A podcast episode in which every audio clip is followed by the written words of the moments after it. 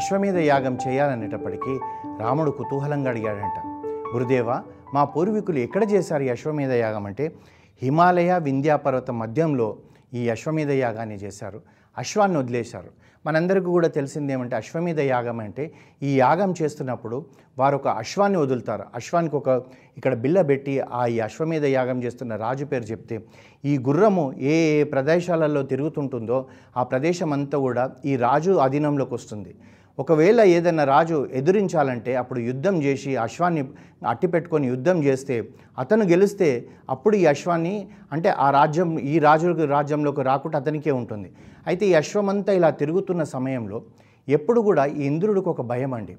ఎవరైనా తపస్సు చేస్తే అతను భంగపరచడానికి కారణమైంది? రంభ ఊర్వశి మేనక లాంటి వాళ్ళని పెట్టి వీళ్ళు తపస్సు చేసి ఎక్కడ ఇంద్రపదవి అడుగుతారన్న భయం. ఆ భయంతో ఏం చేస్తాడంటే తన అశ్వం మీద యాగం చేస్తున్నాడు ఏమి కోరుకోలు కోరుకుంటాడు అని చెప్పేసి ఈ అశ్వాన్ని మాయం చేస్తాడు. అంటే ఇక్కడ ఇంకొకటి కూడా మనం నేర్చుకోవాలి. మన ఇంద్రియాలే మనల్ని తప్పుదోవన పట్టిస్తుంటాయి. అంటే గుర్రం లాంటి మన కోరికలను ఇంద్రియాలు తప్పుదోవన పట్టిస్తుంటాయి.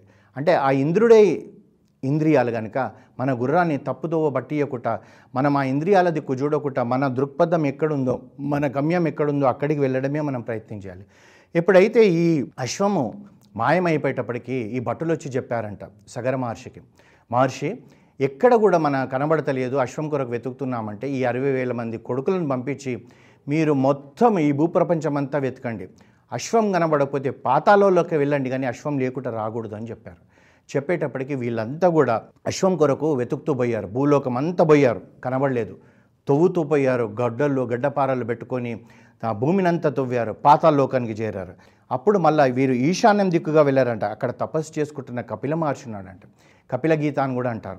అతను తపస్సు చేసుకుంటూ ఉండేటప్పటికీ ఆయన కొద్ది దూరంలోనే ఈ గుర్రం కనబడేదంట. వీళ్ళ అశ్వం. అశ్వమేధ యాగం ఏను గుర్రం కనబడేటప్పటికి వీళ్ళ కోపం వచ్చింది. ఈ అరవై వేల మందికి. ఈ తపస్సు చేసుకుంటున్న వ్యక్తి ఈ అశ్వాన్ని తెచ్చినట్టున్నాడని చెప్పి కోపంతో ఆ గడ్డపారలు గొడ్డళ్ళు ఇవన్నీ కత్తులు పట్టుకొని గట్టిగా అరుస్తూ ఆయనను చంపడానికి పోయారంట. ఆ కపిల మహర్షి ఏం చేశాడంటే ఎవర్రా వీళ్ళు ఈ విధంగా చేస్తున్నారని తిరిగి చూసి అహంకరించాడంట అంటే ఏయ్ ఆగండి అన్నట్టుగా అనేటప్పటికీ వీళ్ళు ఆ యొక్క శ్వాసలోనే వచ్చిన వేడితోటి వీళ్ళంతా భస్మం అయిపోయి అరవై ఐదు వేల మంది ఒక కుప్ప అయిపోయారంట. అయిపోయినాక వీళ్ళు ఎంతకు రాలేదు. అక్కడ అశ్వమేధ యాగం జరుగుతుంది. అశ్వమేధ యాగం జరుగుతున్నప్పుడు సగర మహర్షి పక్కకు జరగకూడదు. జరిగితే దానివల్ల ప్రజలకు అనిష్టం అని చెప్పి తెలిసి తను అలాగే యాగం చేస్తున్నాడు. ఇంకా రాకపోతే తన మన్మణ్ణి పిలిచాడంట అంశవంతుడిని నాయన నువ్వు ఒక పని చేయి. మీ బాబాయిలు ఇంతవరకు తిరిగి రాలేదు. వాళ్ళని ఎక్కడున్నారో పోయి తీసుకురా అని చెప్పేటప్పటికీ ఆ అంశుమంతుడు వెతుకుతూ వెతుకుతూ వెతుకుతూ ఆ పాతాల్లోకానికి వెళ్ళాడంట. ఆ పాతాల్లోకానికి వెళ్ళేటప్పటికీ అక్కడ ఒక పెద్ద కుప్పగా పడి ఉన్నారంట. అక్కడే అశ్వం ఉందంట తాను అనుకున్నాడట మా చిన్నాన్నలందరూ కూడా ఈ బూడిద కుప్ప అయిపోయారు అని చెప్పి అయ్యో చచ్చిపోయారని చెప్పి ఎంతో బాధపడి వాళ్ళకి జలతర్పణాలు వదలాలని చెప్పేసి అక్కడిక్కడ జలం ఉన్న కొరకు చూస్తుంటే ఈ యొక్క అరవై వేల మంది మేనమామైన గరుత్మంతుడు అక్కడ ఉన్నాడంట. ఆ గరుత్మంతుడు చెప్పాడంట నాయన వీళ్ళు మామూలుగా చనిపోలేదు. కపిల మహర్షి యొక్క కోపానికి భస్మం అయిపోయారు కనుక వీళ్ళ ఆత్మ ప్రేతాత్మ ఇలాగే ఉండిపోతుంది. అలా ఉండకూడదు అనుకుంటే వారికి మోక్షం రావాలంటే గంగా నది నీరుతోటే వీళ్ళకు తర్పణ మొదలాలన్నారట. అనేటప్పటికీ ఇప్పుడు అతను ఏం చేశాడంటే విశ్వాన్ని తీసుకొని ముందేమో వీళ్ళకి తర్పణ మొదలాలనుకున్నాడు. అంటే అంశుమంతుడి యొక్క ముందు దారులు రెండే.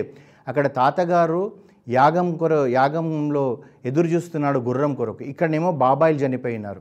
అయితే వెంటనే అశ్వం తీసుకొని పోవాలా? ఈ వీరి కొరకు జలతర్పణాలు వదలాలని ఆలోచించి ముందు జలతర్పణాల కొరకు ప్రయత్నించి అప్పుడు అశ్వాన్ని తీసుకుపోయారు. అందుగురించి మన పూర్వీకులకు మన పితృలకు ఆ తర్పణ మొదలే సమయం వచ్చినప్పుడు ఆఫీస్ ఉందనో వ్యాపారం ఉందనో ఇంకేదో పని ఉందనో ఒక వివాహం పోయేది ఉందో ఏది ఉన్నా కానీ అవన్నిటిని వదులుకొని ముందు పితృ కార్యక్రమం చేయాలని చెప్పి మనకు రామాయణం నేర్పిస్తుంది. అంశుమంతుడు ఆ యొక్క అశ్వాన్ని తీసుకొని పోయినాక ఆ యాగ సంరక్షణ యాగం అంతా పూర్తయిందంట అశ్వమేధ యాగం. అయినాక సగరుడికి ఇవన్నీ విశేషాలు చెప్పి ఇలా మేనమామ ఇవన్నీ చెప్పాడు. ఆ గంగాని ఎలా తీసుకురావాలో అర్థం కాలేదంట. చివరకు తను ఇంకా నా పిల్లలకి ఇలా అయింది అని ఆలోచిస్తూ ఆలోచిస్తూ చనిపోయాడంట సగరుడు మరణించిన తర్వాత అంశుమంతుడు రాజు అయ్యాడు అంశుమంతునికి ఇదంతా తెలుసు కనుక ఏ విధంగా గంగాదేవాలో తపన పడుతూ పడుతూ కూడా తాను ఏమి చేయలేక తన కొడుకు దిలీపుడికి రాజ్యం ఇచ్చేసి తాను హిమాలయాలలో వెళ్ళి తపస్సు చేసుకుని ఆ తర్వాత అతను తను చెల్లించాడంట ఈ దిలీపుడు కూడా చెప్పాడు అంశుమంతుడు మరే ఇలా మీ తాతలు ఇలా చనిపోయారు వాళ్ళకి ఇది మనం చేయాల్సింది గంగా ఎలా తేవాలో నాకు తెలియలేదు నువ్వు చూడు అంటే ఆ దిలీపుడు కూడా ఎంతో ప్రయత్నించాడు తపనబడ్డాడు తపస్సు చేశాడు ఏమి కాకపోతే తన కొడుకైన భగీరథుడికి రాజ్యం అప్పచెప్పి తాను కూడా హిమాలయాల్లోకి వెళ్ళి తపస్సు చేసుకుంటూ ఉన్నాడంట. ఈ భగీరథుడు చాలా ఆలోచించాడంట మా మా వంశంలో పితృలు అలా బూడిద కుప్పగా ఉండిపోయారు వాళ్ళకు మోక్షం జరగలేదు ఏ విధంగా గంగను తీసుకురావాలని ఆలోచిస్తుంటే తనకు మళ్ళీ తనకు సంతానం జరగలే క- కలగలేదంట. ఈ ఇక్షాకు ఇక్షాకు వంశంలో ఇదొక చాలా పెద్ద సమస్య. అప్పుడప్పుడు వీళ్ళకి సంతానాలు కలగకపోవడం. అయితే ఆ భగీరథుడు ఏం చేశాడంటే గోకర్ణం వెళ్ళి అక్కడ ఘోరమైన తపస్సు చేశాడంట. ఆ తపస్సు చేస్తే బ్రహ్మదేవుడు ప్రత్యక్షమయ్యి భగీరథుడితో నాయనా నీకేం కావాలంటే అక్కడ రెండు విషయాలు. తానేమంటాడంటే మొట్టమొదటిది తన పూర్వీకులు అలా ఉండిపోయారు. వారికి నేను జలతర్పణాలు వదలాలంటే నాకు గంగా కావాలి. రెండోది ఏమన్నాడంటే మా ఇక్షాకు వంశంలో ఎప్పుడు కూడా ఒక సమస్య సంతానం జరగడం అది లేకుండా ఉండి ఆశీర్వదించి నాకు సంతానం ఇవ్వండి అన్నాడు. ముందేమో తన పూర్వీకుల గురించి ఆలోచించాడు తర్వాతనే తనకు సంతానం కావాలన్నాడు. తదాస్తు అంటూ ఏం చెప్పాడంటే గంగను అంత పైకెంచి తాను పడుతుంటే తాను పట్టుకోవడం కా చాలా కష్టం ఒకవేళ భూమి మీద పడితే భూమి చీలిపోతుంది నాయన. కానీ ఆ గంగను పట్టుకొని తిరిగి వదిలే శక్తి ఒక పరమశివుడికే ఉంది. ఆ పరమశివుడు తన తలలో పెట్టుకొని వదులుతానంటే గంగా మాత వస్తుందని చెప్పి అతను అదృశ్యమైపోయాడు. భగీరథుడు మళ్ళీ పరమశివుడి కొరకు తపస్సు చేశాడు. ఆ పరమశివుడు ప్రత్యక్షమైన తర్వాత పరమశివుడితో కోరికకు చెప్పాడంట. తనకి ఎందుకు గంగా కావాలి? అంటే గంగా తన కొరకు అడుగుతలేడు తన రాజ్యం కొరకు అడుగుతలేడు తన రాజ్యపాలన కొరకు అడుగుతలేడు. నా పూర్వీకులు ఇలా ఉన్నారు వాళ్ళకు మోక్షం కలిగించాలని చెప్పి ఆలోచిస్తున్నాడని చెప్పి పరమశివుడు సంతోషించిండంట. ఎవరైతే పితృల కొరకు పూర్వీకుల కొరకు ఆలోచిస్తారో వాళ్ళే వృద్ధిలోకి వస్తారని చెప్పి పరమశివుడు ఆశీర్వదించి సరే నాయన నేను గంగను నా జటాజూలంలో పెట్టుకొని వదులుతానంటాడంట.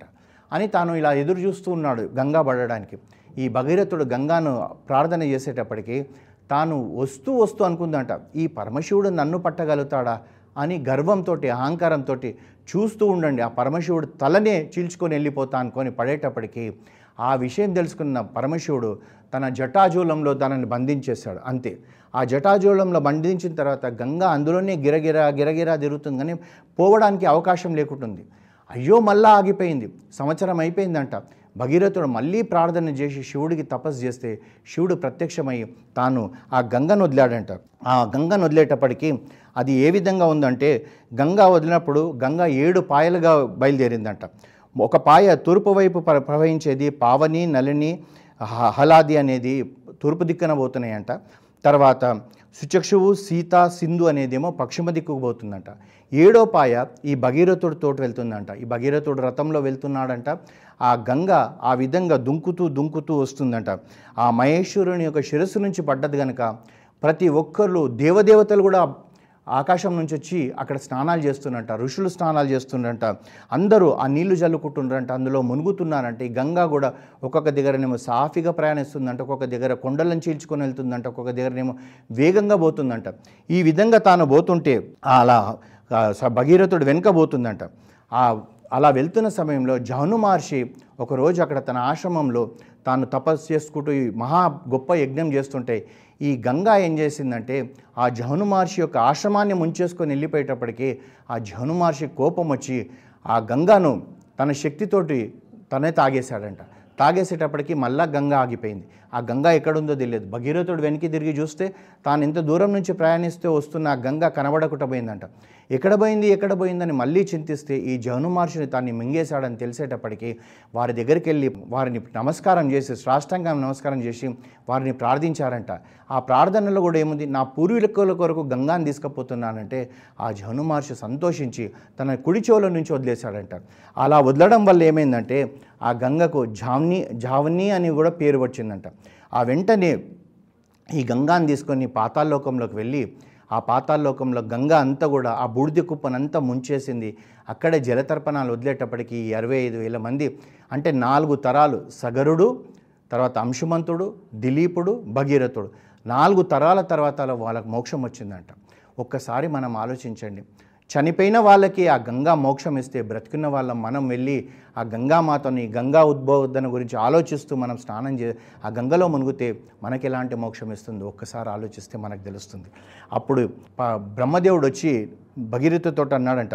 భగీరథ నువ్వు ఎంతో కష్టపడి తెచ్చావు ఈ గంగను. ఈ గంగా నీకు జ్యేష్ఠపుత్రిక నీ పేరుతో కూడి భాగీరథి అన్న పేరుతో కూడా ఈ గంగాను పిలుస్తారన్నారంట.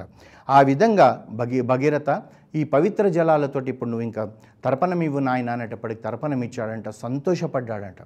ఇక్కడ మనం ఒకటి తెలుసుకోవాల్సిందండి ఈ గంగా ఒక్కసారి ప్రార్థనకు రాలే నాలుగు తరాలు తప్ తపస్సు చేస్తే గంగా వచ్చింది. మరి ఈరోజు మనము రామాయణమే వింటున్నాము భారతం వింటున్నాము భాగవతం వింటున్నాము భగవద్గీత వింటున్నాము అంటే ఇది మన గొప్పతరం కాదు. మనకన్నా ముందు నాలుగు తరాలు వాళ్ళు తపనబడి ఉంటారు. ఈ రామాయణం వినాలి రాముడు రాముడు రాముడు అంటే ఈరోజు అది మనకు ఆ అదృష్టం కింద వచ్చి మనం వింటున్నాం. అక్కడ మునుగుతే గంగలో మునుగుతే గంగనే ఉం- ఉంటుంది. కానీ ఇక్కడ మునుగుతే ఇది జ్ఞానగంగ. ఈ రామాయణం వింటే జ్ఞానగంగ. భాగవతం వింటే జ్ఞానగంగ. భగవద్గీత వింటే జ్ఞానగంగ. ఈ జ్ఞానగంగలో మనం మునుగుతే గంగలో మునిగినంతనే. అయితే ఎప్పుడు కూడా ఫలశ్రుతి చెప్పడు వాల్మీకి మహర్షి. అయితే ఇక్కడ ఒక మాట చెప్తున్నాడు. రామ పరమ పవిత్రమైన ఈ గంగావతరణ వృత్తాంతము శ్రవణం చేసిన వారికి సర్వ కోరికలు సిద్ధిస్తాయి. పాపాలన్నీ నశిస్తాయి. ఆయుష్ యశస్సు వృద్ధి చెందుతుంది అని చెప్పి విశ్వామిత్రుడు చెప్పాడంట. అంటే మనం గంగా దగ్గరికి వెళ్ళి గంగాలో మునగకపోయినా కానీ ఈ గంగా గురించి మనం వింటే కూడా మనకు ఈ యొక్క యశస్సు ఒక మన లోపల ఉన్న పాపాలన్నీ నశిస్తాయి అని చెప్తున్నారు. అలా చెప్తూ మళ్ళీ తెల్లవారి ప్రాతకాలంలో నిద్ర లేచి రామలక్ష్మణులతో కూడి విశ్వామిత్రుడు ముందుకెళ్ళాడంట. జై శ్రీరామ్.